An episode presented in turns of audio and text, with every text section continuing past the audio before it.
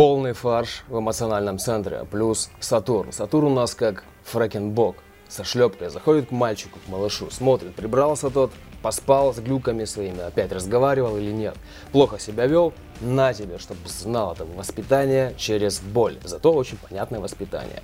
В рыбы Сатурн вошел, и в Грузии начался сразу бардак. И это не единственный бардак. Будут еще на других территориях, к сожалению. Сатурн всю муть, с одной стороны, вскроет, никто не спрячется. Ну а с другой стороны, как это будет происходить? Конечно, через возможность оказаться в этой мути, чтобы потом быть вынутым и выпоротым за свои ошибки. Поэтому крайне важно быть соединенным с собой, с внутренним авторитетом, чтобы не попасть под раздачу.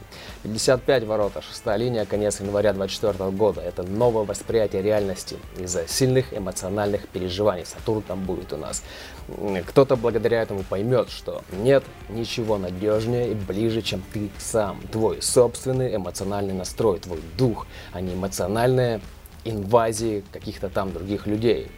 Что очень важно, что за люди рядом с тобой, рядом с кем ты, с какими людьми. Либо они высасывают энергию из тебя, ослабляют, ты не можешь ничего делать, только сидеть и пошатываться, скулить. Либо они наоборот наполняют тебя, усиливают твой настрой. Это дает возможность вылезти из любой жесткой ситуации.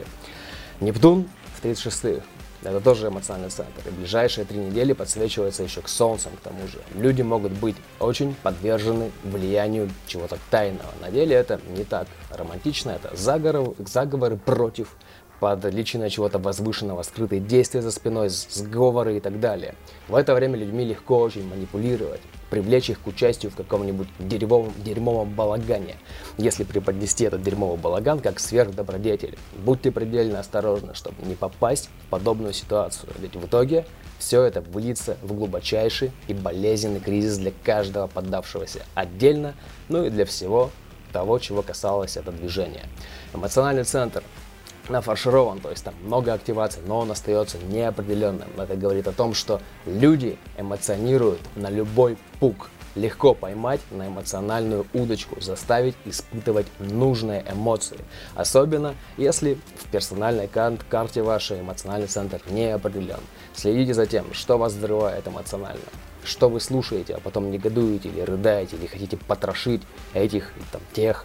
Это все манипуляции. И не важно, что мы об этом думаем. Нужно следить за тем, что мы об этом чувствуем эмоционально, различать наполняющие нас эмоции и разрушающие нас эмоции, и исключать источники для последнего. Кстати, это не про веселые картинки, если что. Наполнять могут очень болезненные эмоции. Но как и разрушать может на первый взгляд что-то очень позитивное, от которого потом хочется вырвать.